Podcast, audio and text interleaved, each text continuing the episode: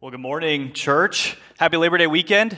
Uh, my name is Matt Labrat. I am the youth pastor here at Renovation, and I'm uh, so excited to be with you uh, this morning. But before we hop into our passage, I just want to share a little bit more about me. And so I'm going to throw up a picture on the screen. This is a picture of my wife and I. We've been married for three and a half years. We both actually grew up here in Minnesota, not too far away, um, but we've been living in Texas for the past couple of years. And so uh, late this spring, early summer, we decided that it was time to move home to be closer to family. So now we're back up here. But I will say, when I got in my car this morning, I saw 47 in this little circle by it. And so I am a little nervous about the way that this weather is going, but we're preparing as best we can for uh, the winter. I'm also a part time student at Dallas Theological Seminary. It is located in Dallas, and I'll have about another year and a half to go in that program, just working through it part time. Most importantly, I am thrilled to be here this fall to help put on Renovation Youth. So if you are a middle schooler or a high schooler, you're not going to want to miss fall kickoff on September 14th and then the subsequent Wednesdays following. It's going to be amazing fall. Make sure you are there. That's my one shameless plug. If you have a Bible, go ahead and grab it. Uh, and turn to Joshua chapter 24. And if you're using a Bible that looks like this one, we're going to be on page 162, and you're going to want to look for the large 24. And I'm going to join you in a moment. In 2007, uh, there was a computer science professor named Randy Pausch at Carnegie Mellon University. This is a picture of him. And some of you may recognize him because in a lecture he gave called Really Achieving Your Childhood Dreams. Uh, it actually has about 20 million views on YouTube. And a part of this, uh, this lecture, Really Achieving Your Childhood Dreams, was a part of a lecture series called The Last Lecture. And the prompt for it was if you had one lecture to give before you died, what would it be? And Randy's lecture really was his last lecture because a month prior, a doctor had given him a diagnosis that he had 10 tumors in his liver, and he probably only had about a, another couple months of good health before inevitably declining and passing away. And, and the lecture is insightful, it's witty, it's just, it's just really great. But the thing that caught my attention while I was watching it was the audience's reaction, how they, they, they observed the lecture that he was giving. And they were glued to every single word that came out of Randy's mouth. And it's because that they knew that this was his last lecture. They knew that this was the last time he would be speaking in this setting, and so he was giving and bringing his absolute best and most important content.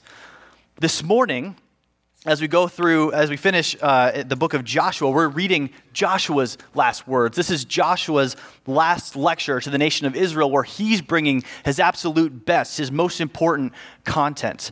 Like uh, John just mentioned in the announcements, last week, Pastor David brought us through the first part of Joshua's last lecture in uh, chapter 23, where he's hold, telling the Israelites to hold fast to the Lord. And so this morning, we're finally finishing up the book. We're finishing up our summer series, um, and we're looking at Joshua's last two, part two of his last lecture, where he's addressing the whole congregation of Israel, and he's uh, calling for action and commitment down to each individual person. So we're going to open up. We're going to read the first uh, passage, which is 13 verses. It's kind of a long one. And so, an activity that I want you to do while I'm reading is to count the number of times you see the word I, the pronoun I, used. Got it? All right, let's do this. Uh, Joshua 24, verse 1. Then Joshua assembled all the tribes of Israel at Shechem. He summoned the elders, leaders, judges, and officials of Israel, and they presented themselves before God. Joshua said to all the people, This is what the Lord, the God of Israel, says. Long ago, your ancestors, including Terah, the father of Abraham, and Nahor, lived beyond the Euphrates River and worshipped other gods. But I took your father Abraham from the land beyond the Euphrates and led him throughout Canaan and gave him many descendants. I gave him Isaac, and to Isaac I gave Jacob and Esau. I assigned the hill country of Seir to Esau, and to Jacob and his family uh, they went down to Egypt. Then I sent Moses and Aaron and afflicted the Egyptians by what I did there, and I brought you out. When I brought your people out of Egypt, you came to the sea, and the Egyptians pursued them with chariots and horsemen as far as the Red Sea. But they cried to the Lord for help, and he put darkness between you and the Egyptians. He brought the sea over them and covered them. You saw with your own eyes what I did to the Egyptians. Then you lived in the, in the wilderness for a long time. I then brought you to the land of the Amorites, who lived east of the Jordan. They fought against you, but I gave them into your hands. I destroyed them from before you, and you took possession of their land. When Balak, son of Zippor, the king of Moab, prepared to fight against Israel, he sent Balaam, the son of Beor, to put a curse on you. But I would not listen to Balaam, so he blessed you again and again, and I delivered you out of his hand. Then you crossed the Jordan and came to Jericho. The citizens of Jericho fought against you, as did also the Amorites, the Perizzites, the Canaanites, Hittites, Girgashites, Hivites, and Jebusites. I gave them into your hands. I sent the hornet ahead of you, which drove them out before you, also to the two Amorite kings. You did not do it with your own sword and bow. So I gave you a land on which you did not toil, and cities you did not build, and you live in them and eat from vineyards and olive groves that you did not plant. So we're going to get to the eyes in a moment, but I want to throw up another picture on the screen. This is a picture that Pastor Josh showed a couple of weeks ago when working through Joshua chapter 8. And so the nation of Israel is present uh, uh, again here at Shechem. And so there's Mount Gerizim and Mount Ebal, and he created this valley that allowed for amazing acoustics for Joshua and the other leaders to speak to the whole congregation of Israel at once. And we see Joshua start this address, this lecture to Israel, focusing on what God has done for them. And he's recounting the Abrahamic covenant. And he's telling the story of God's amazing faithfulness over the last 450 to 500 years. And so I just kind of want to note quickly everything that has happened at Shechem up to this point. Shechem, 500 or 450 years prior, is where God showed Abram, before he became Abraham, the land that he would then give to his descendants, which they're receiving uh, in this chapter. In Genesis 35, we see Jacob, Abraham's grandson, bury idols of foreign gods at Shechem as a sign of recommitment to the Lord. In Joshua 8:33, when Pastor Josh first showed this picture, the nation of Israel built an altar here after a victory over the city of Ai. And now in Joshua 24, Joshua is gathering the people of Israel to show them that God has kept his promises to Abraham and to the whole nation of Israel. Over 450 years in times of peace, in times of slavery, uh, under different leaders in different nations, God was perfectly orchestrating these events to culminate at no other place but Shechem, where God had started this whole process 450 years prior. It's pretty cool. And how did it come about? How did it happen? Well, when we read the passage, I told you to count the number of times you see the word I. And the correct answer to that is 18, but I'm going to have to put an asterisk by it because for some reason in verse 7, Joshua switches from the first person to the third person. So it should have been 20 if he stayed consistent. But 18 is the correct answer. And the reason why that's important is because the Israelites should not have been confused as to who's, uh, who was responsible for the victory that they had. God is being very clear by the number of times as he's speaking through Joshua that he uses the word I. He's beating it into the heads of the Israelites that God is the reason for your victory.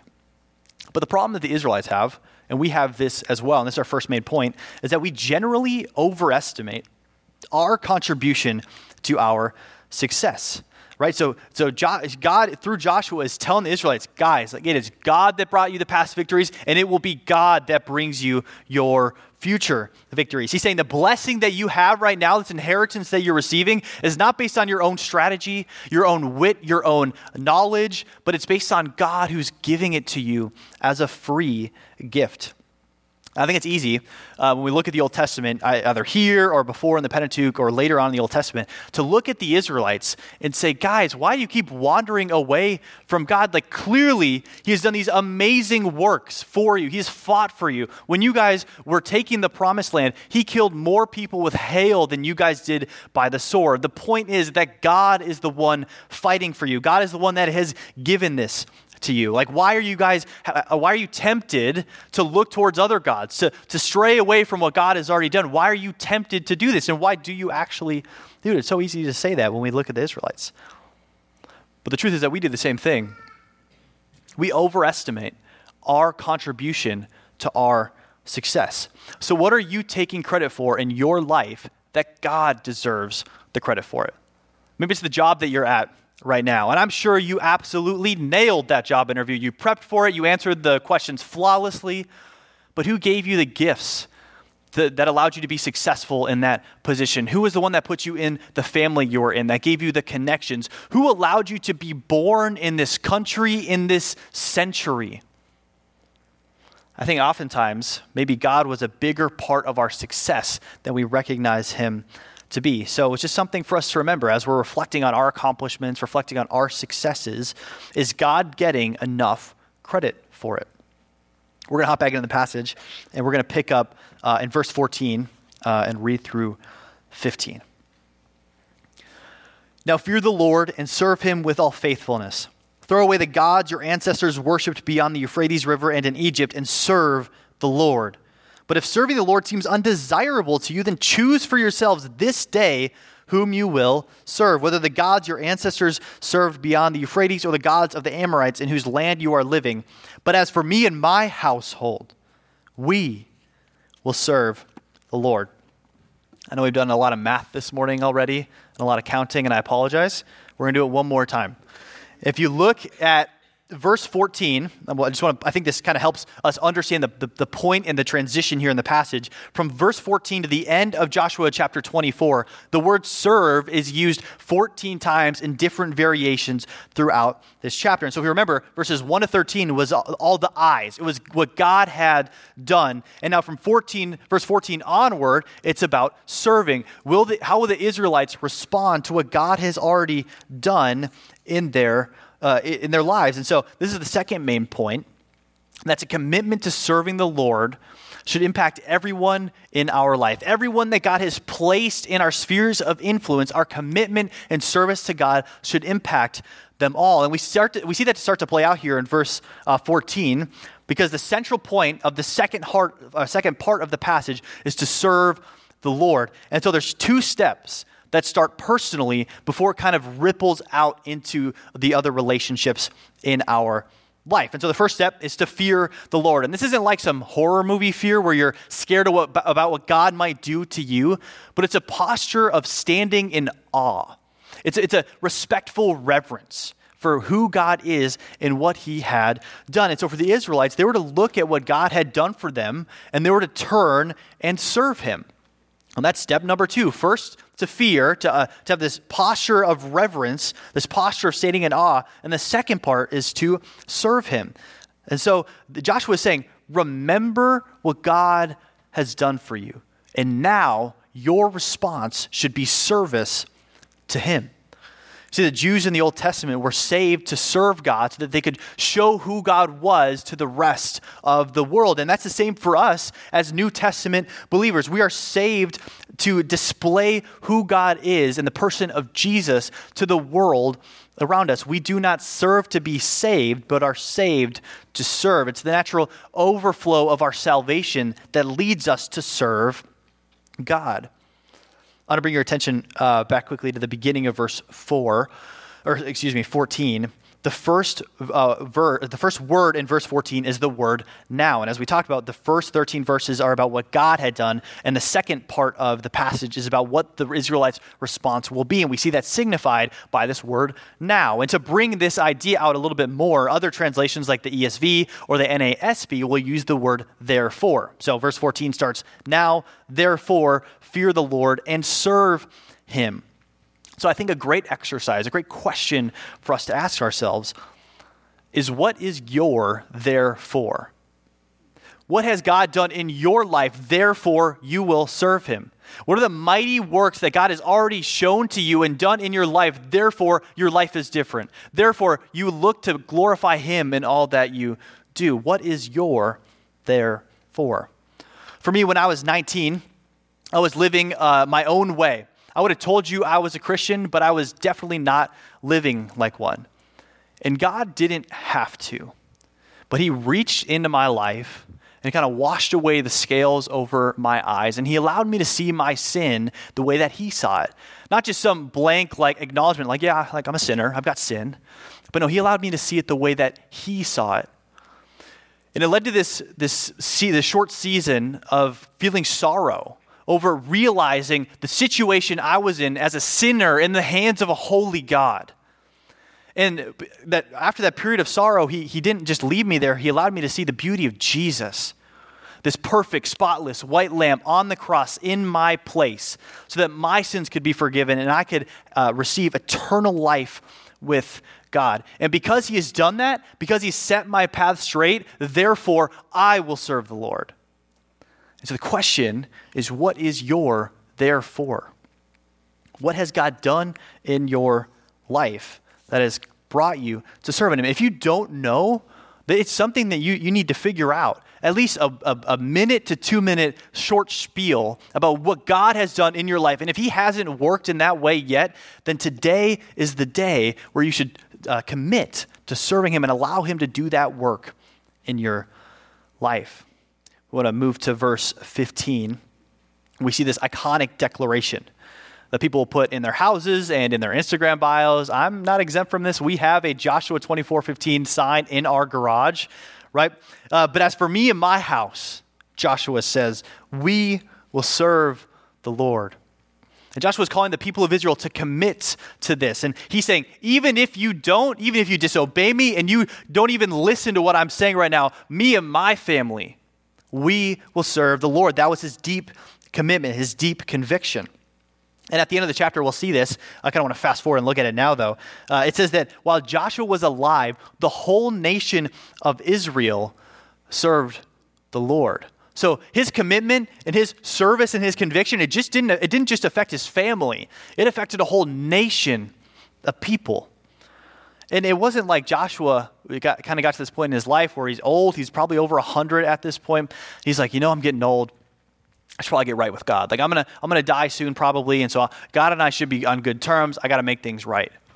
It's like no, like Joshua probably committed himself to the Lord many many times in his life, probably all the way back to when he was a young Man, we, we see Joshua commit to the Lord when he was one of two out of 12 spies that believed that God could bring victory in the land of Canaan. He committed when God told him to attack Ai again after a humiliating defeat. And he, we see him commit again here when he is months, if not weeks, from breathing his last breath. We see Joshua committed regularly to serving the Lord. I know we have some uh, experienced retired folks in the room, uh, I just want to encourage you for a moment. And I want to say that you are not too old to have an impact in the kingdom of God. Our culture tells us that when we are done working, when we've shipped our kids out of the house, that, you know, finally we've got some money built up on our 401ks, we can start living for us. We can serve us now because we've been doing our duty. We've been doing our due diligence. But, Christian, that is not what God has called you to do. He's calling you to make an impact for the kingdom Uh, for his kingdom. And I know the encouraging part is that most of you are just getting started in this impact for the kingdom of God. And so, would you commit the last 20 years, the last five years, maybe even the last months and weeks that you have, just like Joshua here, to serving the Lord, to making an impact? And looking back at the computer science professor, Carnegie Mellon, his influence, uh, the influence of his actions and his words only grew the older that he got because people knew that he was only talking about the most important things to him. So, would you use that? Would you use your actions and your words and your influence to make an impact for God's kingdom? And don't, don't strive, don't, your, don't let your life striving be for that hole in one or that awesome cruise or finding the best place to vacation to, although I'm envious of those things, would your ultimate striving be to hear the Lord say to you, Well done, good and faithful servant? And if that hasn't been the number one thing in your life that you've been striving towards, would you recommit this morning like Joshua does here? Let's go back to the passage. We're going to skip over verses 16 and 18, which is where the Israelites say back to Joshua, like, no, we will serve the Lord. Like, we got it. Don't worry about it. And Joshua here is checking their commitment. Uh, verse 19. Joshua said to the people, You are not able to serve the Lord, for he is a holy God. He is a jealous God. He will not forgive your rebellion and your sins. If you forsake the Lord and serve foreign gods, he will turn and bring disaster on you and make an end of you after he has been good to you. But the people said to Joshua, No, we will serve the Lord. And Joshua said, You are witnesses against yourselves that you have chosen to serve the Lord. Yes, we are witnesses, they replied. Now then, said Joshua, throw away the foreign gods that are among you and yield your hearts, yield your hearts to the Lord, the God of Israel. This is our third main point uh, this morning that serving God is impossible without God's help. And Joshua says it plain and simple here. It says, You are not able to serve the Lord. He's seen how the, the nation of Israel has turned so quickly away from what God has done. From, from uh, after Jericho, when the, the one soldier, he went and he took the possessions that he wasn't supposed to. He remembers that. He knows how, how easily they're swayed and, and brought through the cultural currents around them. And he's asking, Are you sure? Like, I know you're making this commitment and I hear you saying it, but are you sure that you will commit to the Lord? And Joshua knew back then, maybe even a thousand years uh, to go, and even 3,000 years later, where we're at right now, he knew that we would not be able to serve God without his help. He knew that the will of man is weak, but that God is faithful and strong to give us the strength to serve him. And so we experience this as, as New Testament believers. Jesus also knew that we wouldn't be able to completely serve and obey him without his help. So he sent us his Holy Spirit, the helper and comforter. So that when you put your trust in Christ, the Holy Spirit comes and starts to indwell within you. He, it changes your desires, where you desire to serve God. He gives you the strength to obey his commands. And when you are sharing the gospel, the good news about what Jesus has done for you, but also the people around you, the Holy Spirit fills it with power as He is working within you and through you. So we have this advantage that most Old Testament believers didn't have the presence of God's Spirit dwelling within us. Let's look back at the end of the chapter. We're going to go ahead and finish the book. We're going to skip to uh, verse 29 and finish it out. After these things, Joshua, son of Nun, the servant of the Lord, died at the age of 110. That's a good life. And they buried him in the land of his inheritance at Timnath Serah in the hill country of Ephraim, north of Mount Gaash.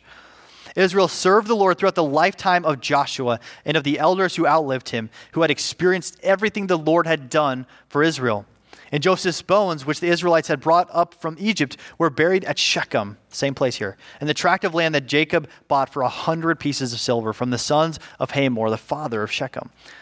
This became the inheritance of Joseph's descendants, the 12 tribes of Israel. And the Eleazar, son of Aaron, died and was buried at Gibeah, which had been allotted to his son Phinehas in the hill country of Ephraim. So there we have it. The end of the book, the end of Joshua's story dies here at 110. But it's not the end of God's story. See, the servants of God may die, but the service to God goes on.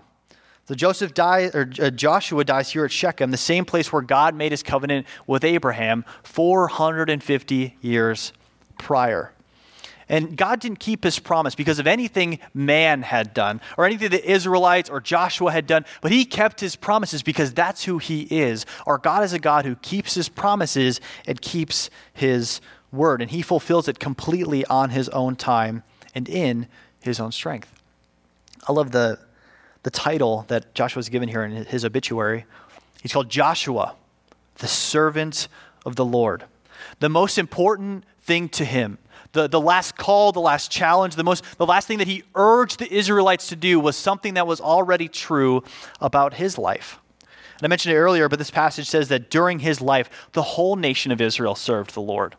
I mean, what a legacy that, that one man had an impact on hundreds of thousands, if not millions of people to serve God. So for us, this is the call, the last main point. Our legacy must start with Christ and end with Christ. Christian, what is your legacy? Does it start with Christ and end with Christ?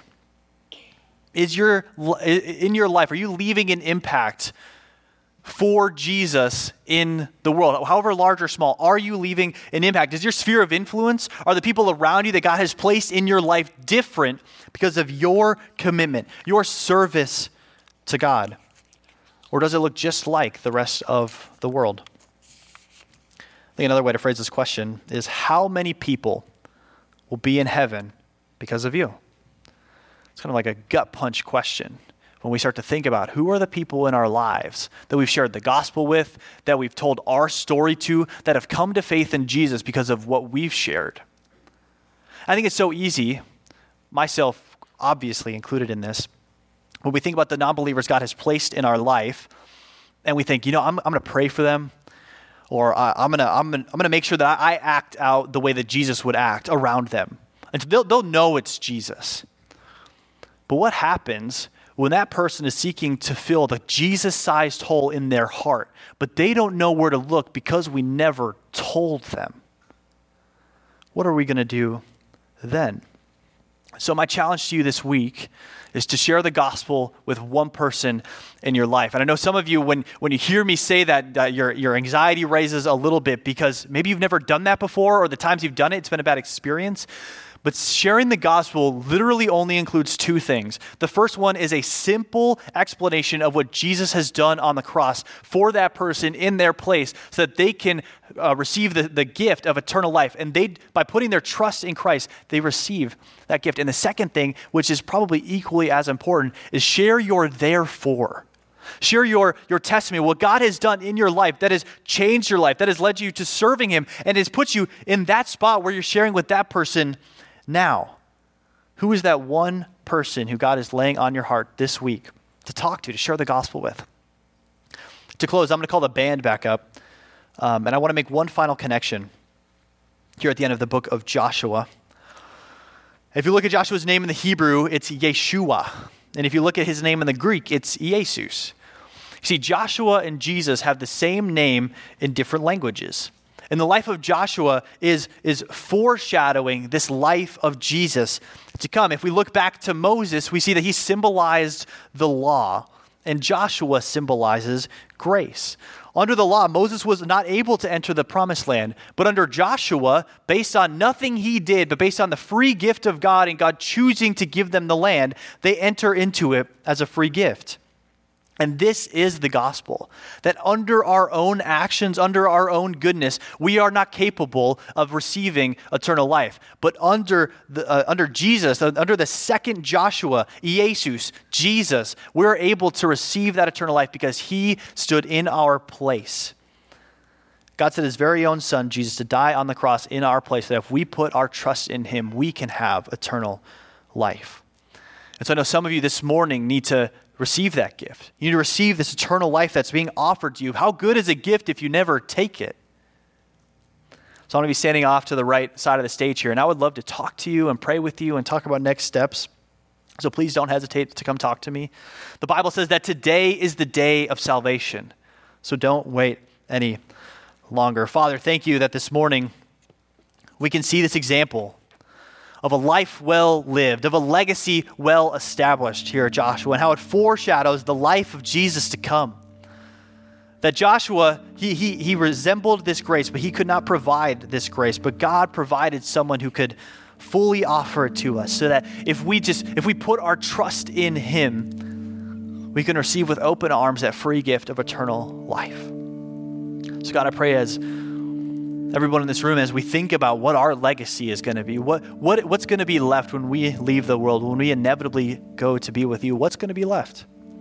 God, I pray that you would establish that it's going to be about you. That everyone in this room, that, that we would strive to make your kingdom great. Lord, thank you for what you've done for us. Thank you uh, for your presence in this room this morning. We love you and we praise you. So in Jesus' name we pray. Amen.